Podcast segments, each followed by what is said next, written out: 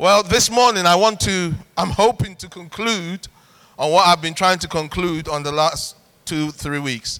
I want to conclude um, on our vision casting series and talk about servanthood. Servanthood, the heart of leadership.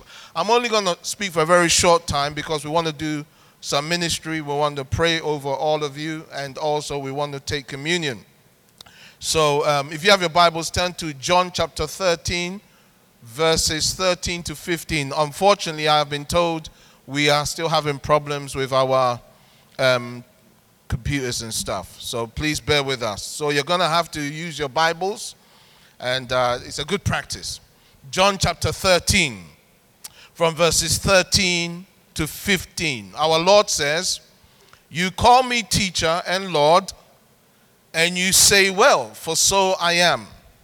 If I then, your Lord and teacher, have washed your feet, you also ought to wash one another's feet. For I have given you an example that you should do as I have done to you. Now, these verses, the background of it was that it was the last night before our Lord was betrayed. Um, actually, that night he was betrayed later on. And uh, he was having his final meal with them. And in this meal, he instituted what we commonly refer to as communion. But also, he also demonstrated an act of servanthood, and by which he also taught us to live a lifestyle of servanthood. So, some churches actually, in my old church, for instance, we used to practice foot washing once a year, foot washing service, and I quite liked it actually. But when we started CLF, um, some of the elders said enough of that stuff. Um, so we didn't we didn't do it. But um, but uh, it, there's nothing wrong with having a foot washing service. Maybe we should do it one day. Who, who, who, who thinks we should copy the Lord Jesus and do it one day? Hey, you don't think we should copy the Lord Jesus? Okay. Anyway, all right. Well, who doesn't think we should do it one day? Hey, some of the hands went up really quickly. I don't know what's happening over there. Hmm. Anyway, uh, anyway, let's carry on with our teaching. Enough of the levity. So, from these scriptures, there is a few things I want us to recognize. First of all, the heart of a disciple of Christ is that of a servant. Is that of a servant. We've already established it. Now, we've been talking about leadership, and the essence that in the kingdom of God, leadership has to do with servanthood. So, any man or woman of God, if you want to know if they're a genuine man or woman of God, look for the characteristic of servanthood. Simple. Now, you see, sometimes we allow our levels of discernment to be blinkered. And we say things like, we're all human and things like that. Of course, we are all human. But if I am a leader in the house of God, and the more senior we are, then the more of a servant we should become. That is true leadership in the kingdom of God. Unfortunately, in our context, even in our circles, even in CLF, sadly, many of us who are in leadership tend to want lordship as opposed to servanthood, tend to want to exercise authority rather than demonstrate humility. And uh, it's very important that we understand that leadership in the kingdom of God is servanthood. Also, the kind of servanthood is not forced, it's not coerced. In other words, any man or woman of God, any leader, any disciple who seeks to be a servant seeks to be so willingly.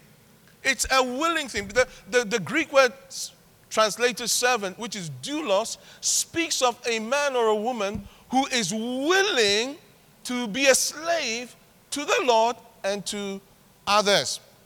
Say to your neighbor, I am your slave.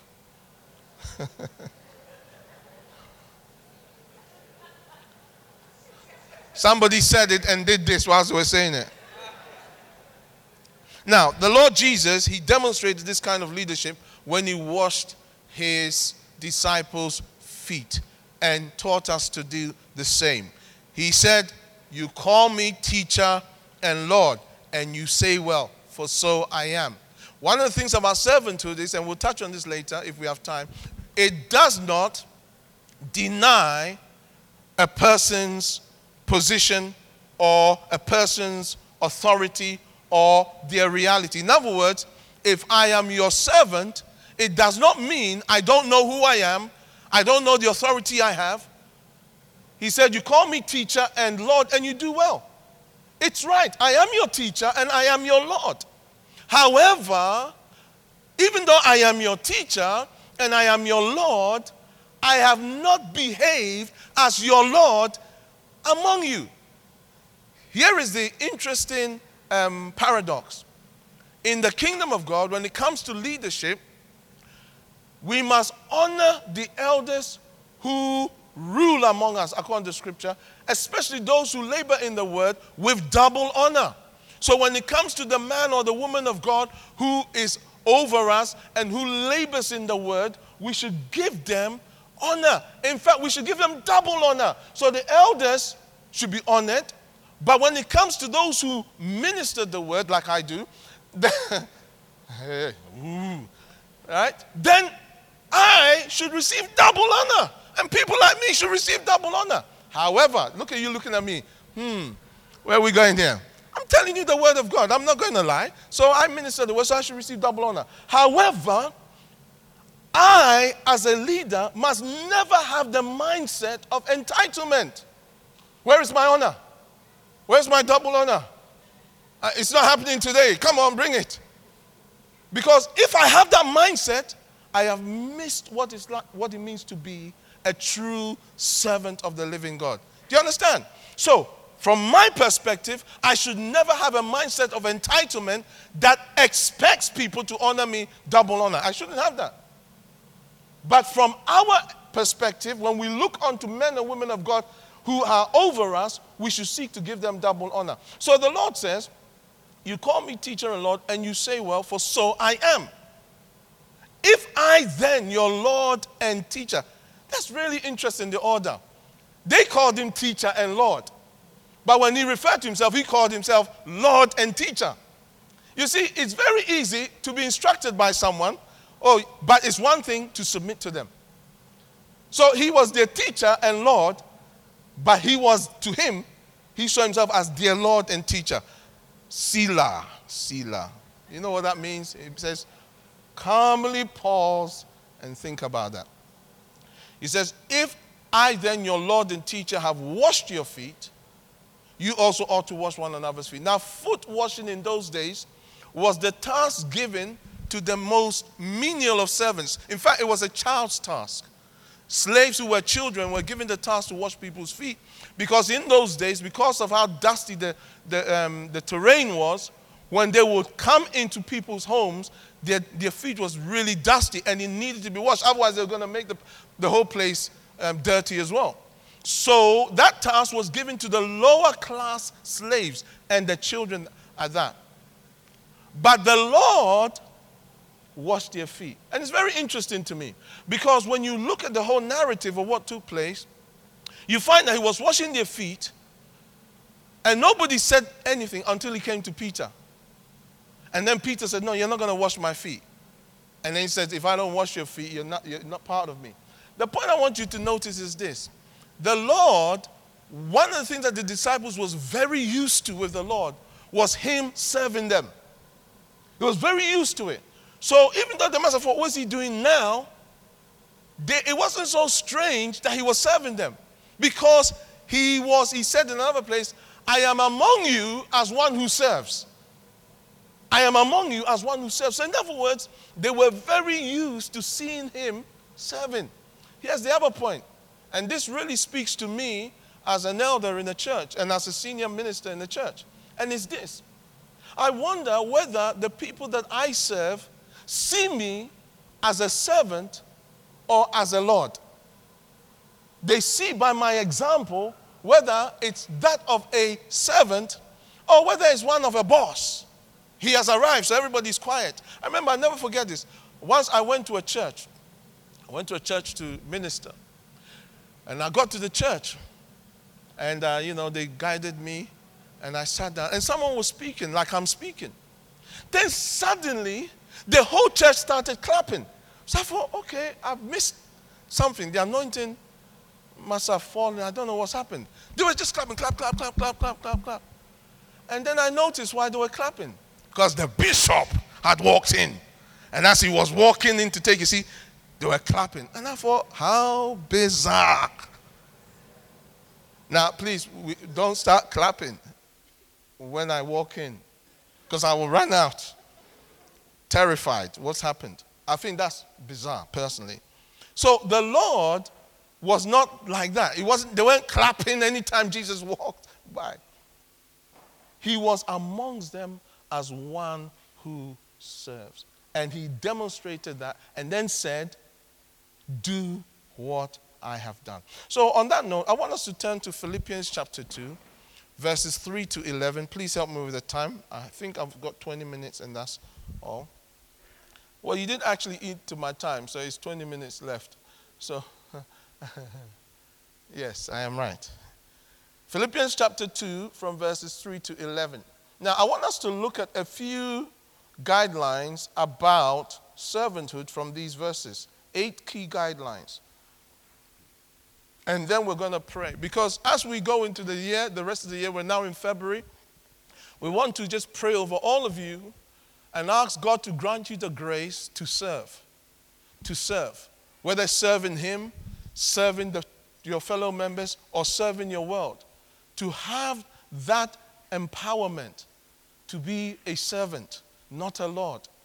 No, no, no, no, no. We don't want to be lords. And honestly, for me, um, I am very scared of God. I love God dearly, but I'm also very scared of the terror of the Lord. The scripture says, Knowing therefore the terror of the Lord, we persuade men. I don't take it for granted when God speaks to me. I don't take it for granted when the Lord tells me to do something. I'm very scared. And if there's one thing I am scared of, is to stand before the Lord and for Him to tell me, Joe, you really were full of yourself when you're on the earth. You know why? I already know I'm full of myself and I'm trying to empty myself.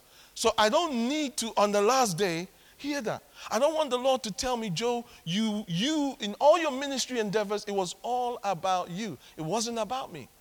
You know, I already got me issues. So I want to deal with them as much as possible. Are you, st- are you listening? Before I stand before Him. So this issue of servanthood is something that I want to embrace. I am seeking to embrace, and I want to embrace because it will protect me from myself. Say to your neighbor, you need protection from yourself.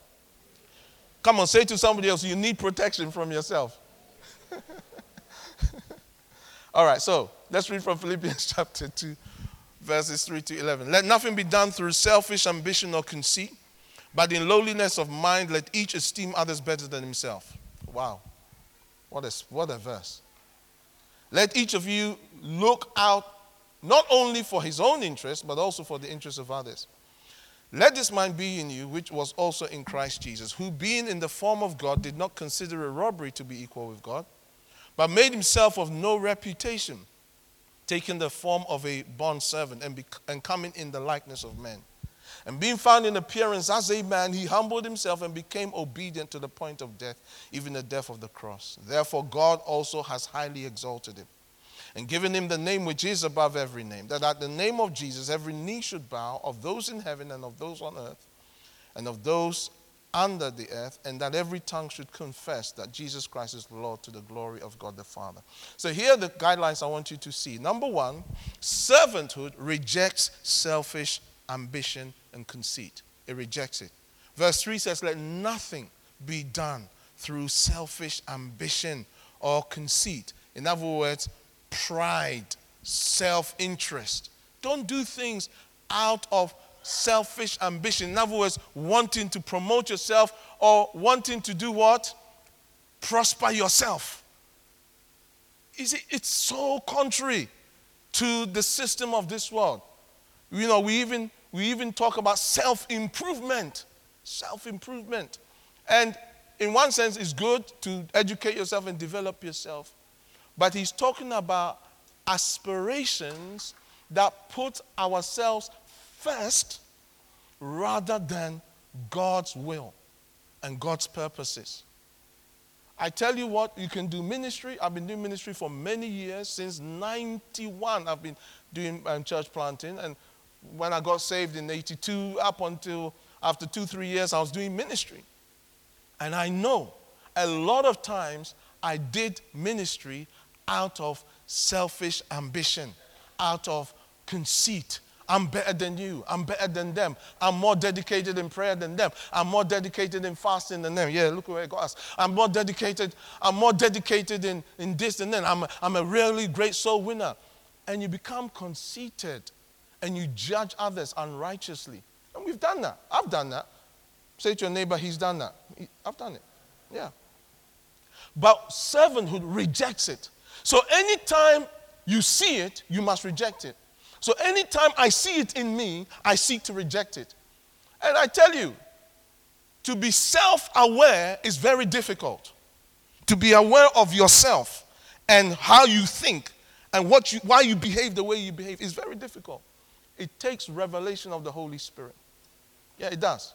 Because most of us don't even know ourselves. We don't know why we talk the way we talk, why we behave the way we behave. And if you really strip it down, you would see there's a lot of vainglory going on. It says, Let nothing be done through selfish ambition or conceit, but in lowliness of mind. Let each esteem others better than himself. This is a paradigm shift where you see others better than you. No, they're not better than me. They're not. I'm better than them. this is, this is the, the normal man. No, no, no, no, no, no. If I sit in an, an exam with him, I will beat him. I'm better. I can play better. I can sing better. Maybe. But are you a better husband? Are you a, a nicer person? You know, if there's nothing more horrible and, to be honest, off putting, is a gifted person who is really bad, not well, you can't get on with them. Have you ever worked with anyone like that? They've got, they're really skilled, they can really teach, they can really preach. They can play instruments. They can sing songs. They write songs. They get prophetic revelation. They do apostolic authority business. They're really amazing people. What else do they do? What else do they do? They can write. They make brilliant tea. They can cook.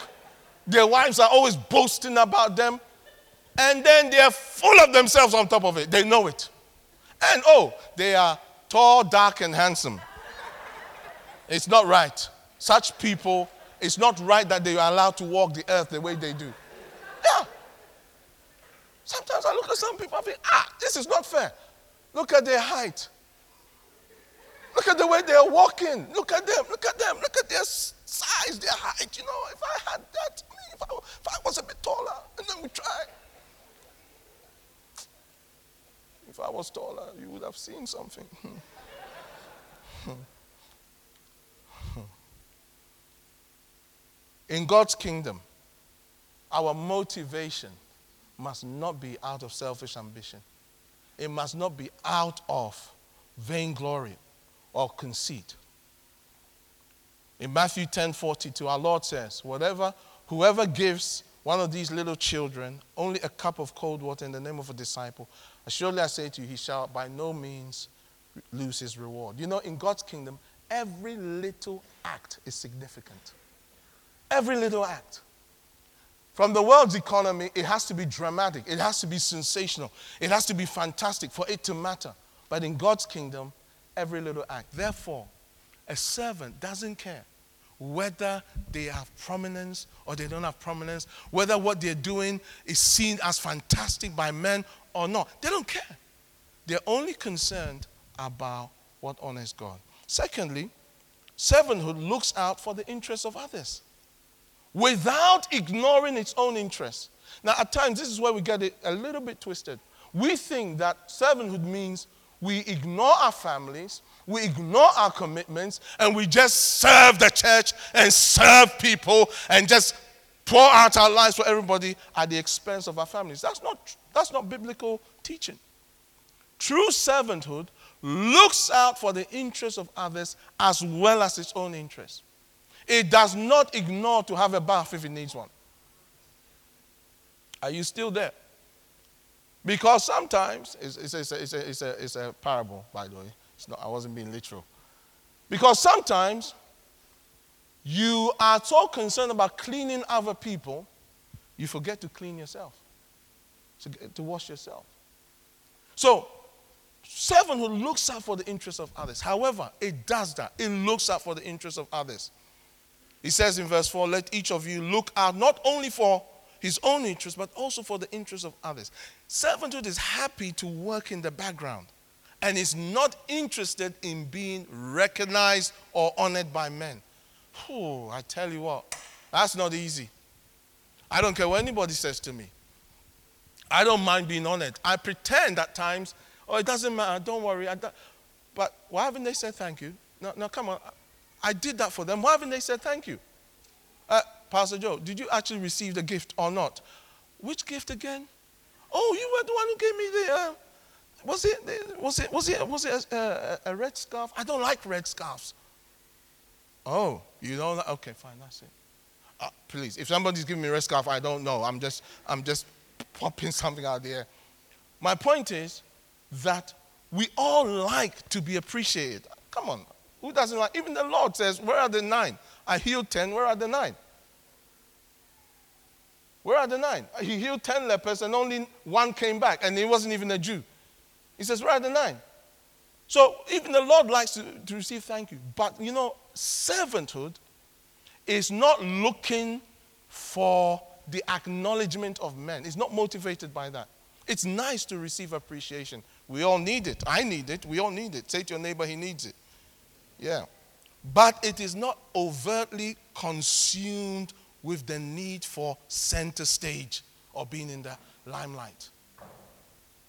Again, I will use myself, and I use myself a lot because, you know, it helps you to understand that we are human. Much of my struggles growing up in church was my desire and my need for center stage because of my call.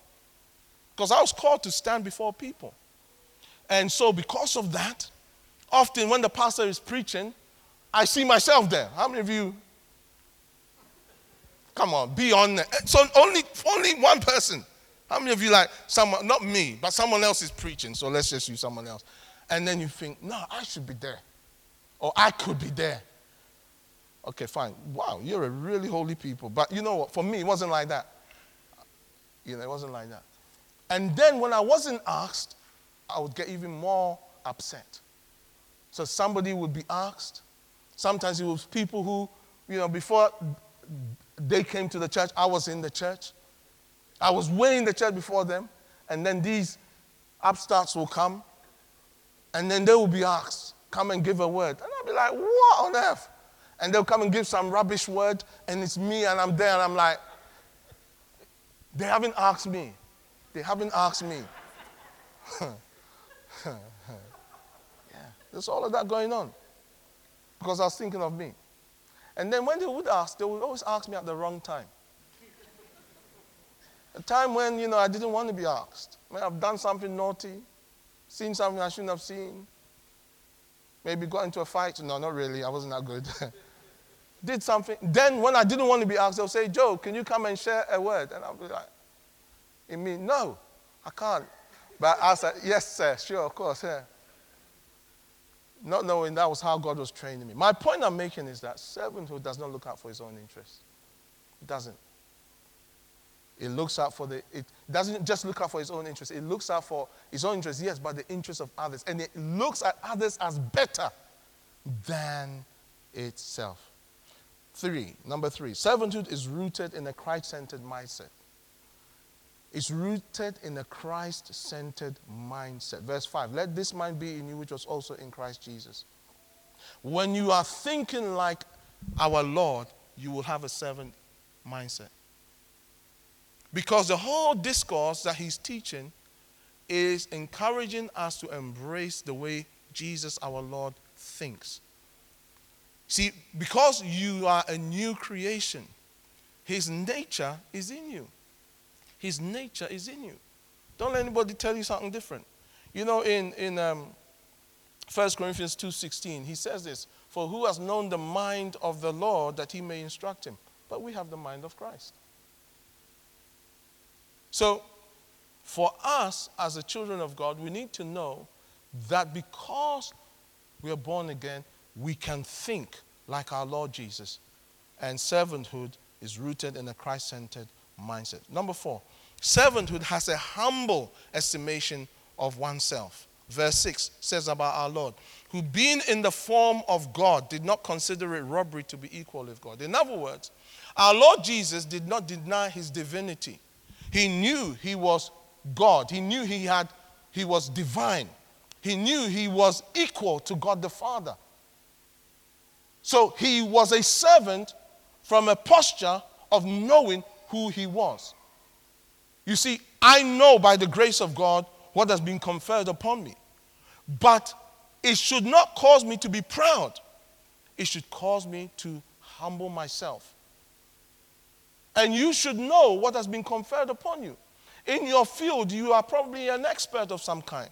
Don't say, I'm not really an expert. Yeah, you are an expert. I was saying to someone the other day, You're an expert. They said, No. I said, uh, You know, they had a degree, so they're an expert. I don't have a degree in that thing, so I'm not an expert.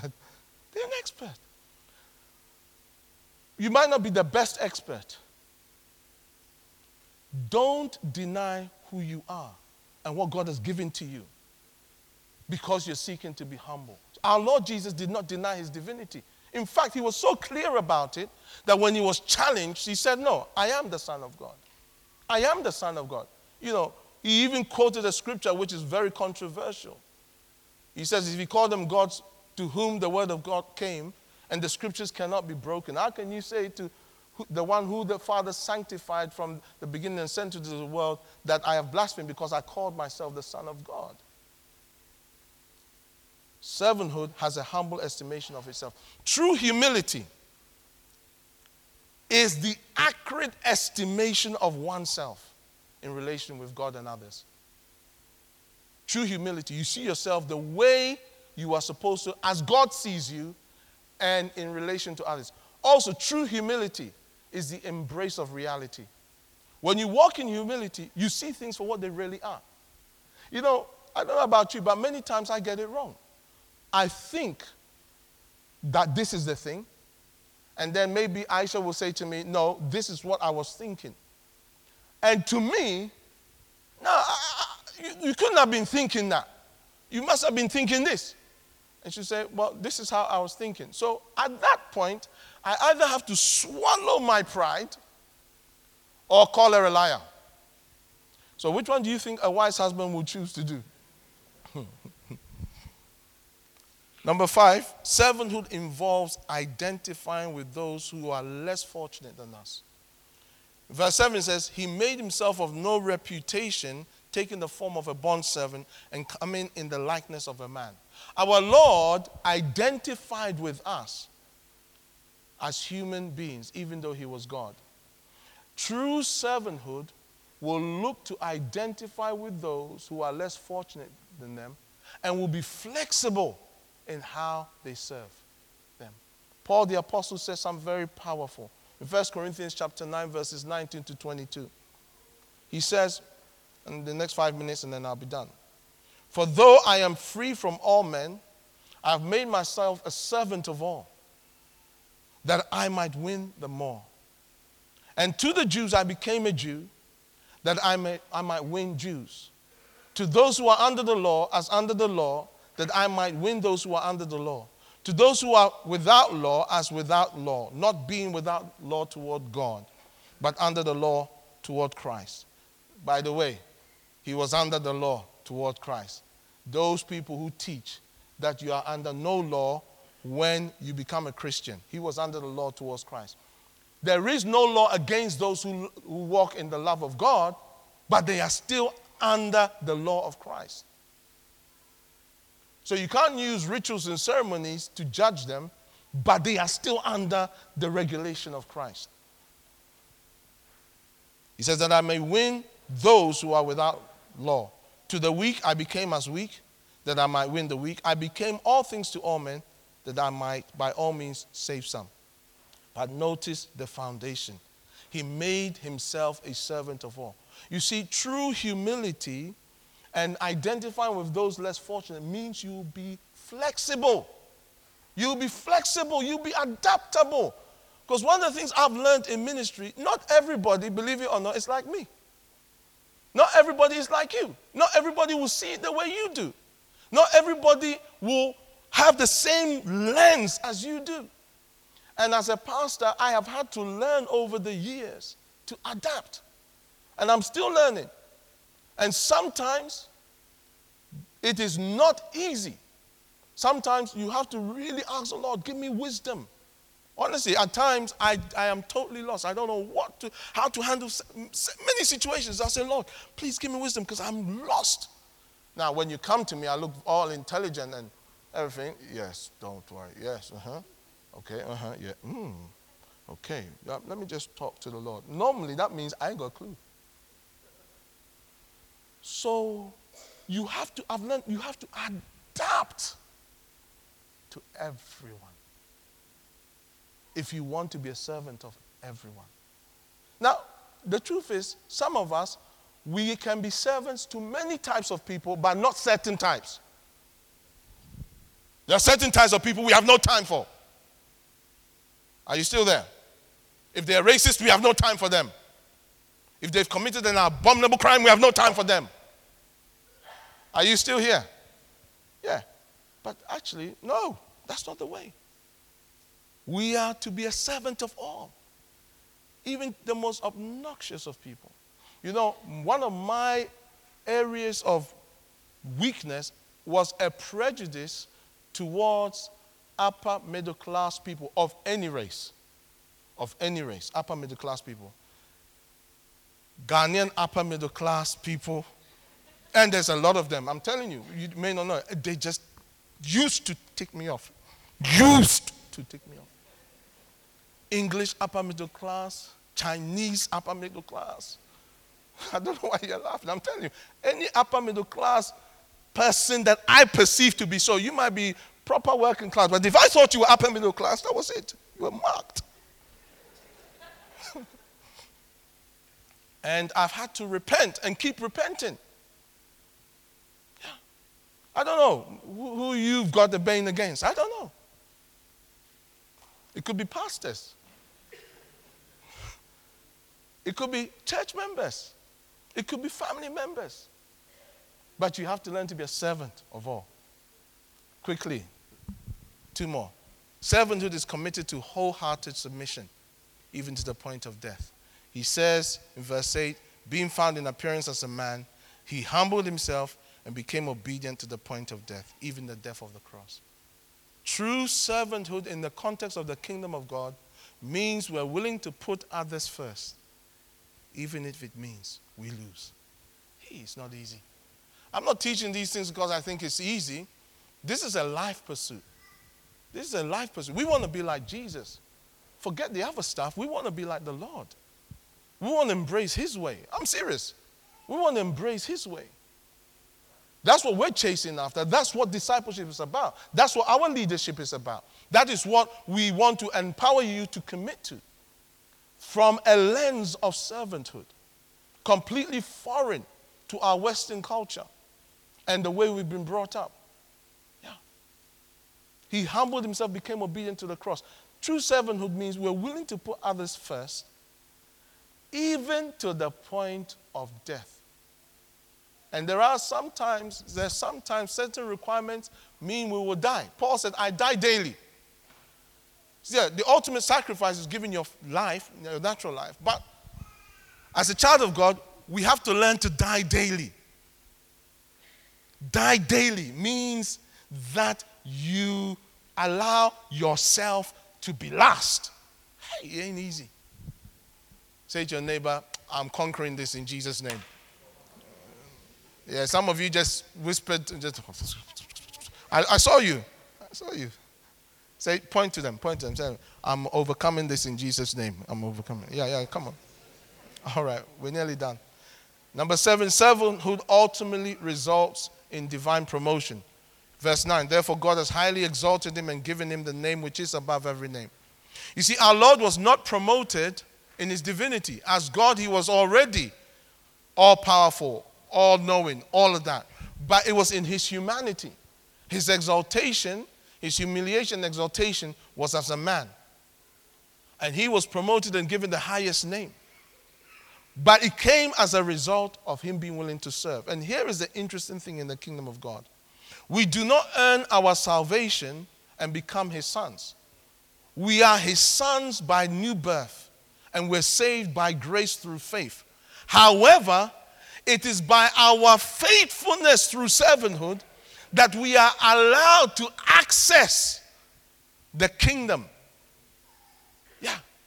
So you find in many of the parables, the parables which are very discriminatory, you will find that after they did something, something will happen. So, for instance, the parable of the sheep and the goats, Matthew 25, verses 34 and to 36. He says, Then the king will say to those on his right hand, Come, you blessed of my father, inherit the kingdom prepared for you from the foundation of the world. Why? For I was hungry and you gave me food. I was thirsty and you gave me drink. I was a stranger and you took me in. I was naked and you clothed me. I was sick and you visited me. I was in prison and you came to me. And they replied, When was this? And then verse 40. Inasmuch as you did it to one of the least of these, my brethren, you did it to me. You read the parable of the talents earlier on in Matthew 25. You see the servants that were given access to cities were those who were faithful with a measure of talent that was given them, and they were servants. The point there is this servanthood will allow you to access kingdom privileges that are already yours as a child of God, as a son of God.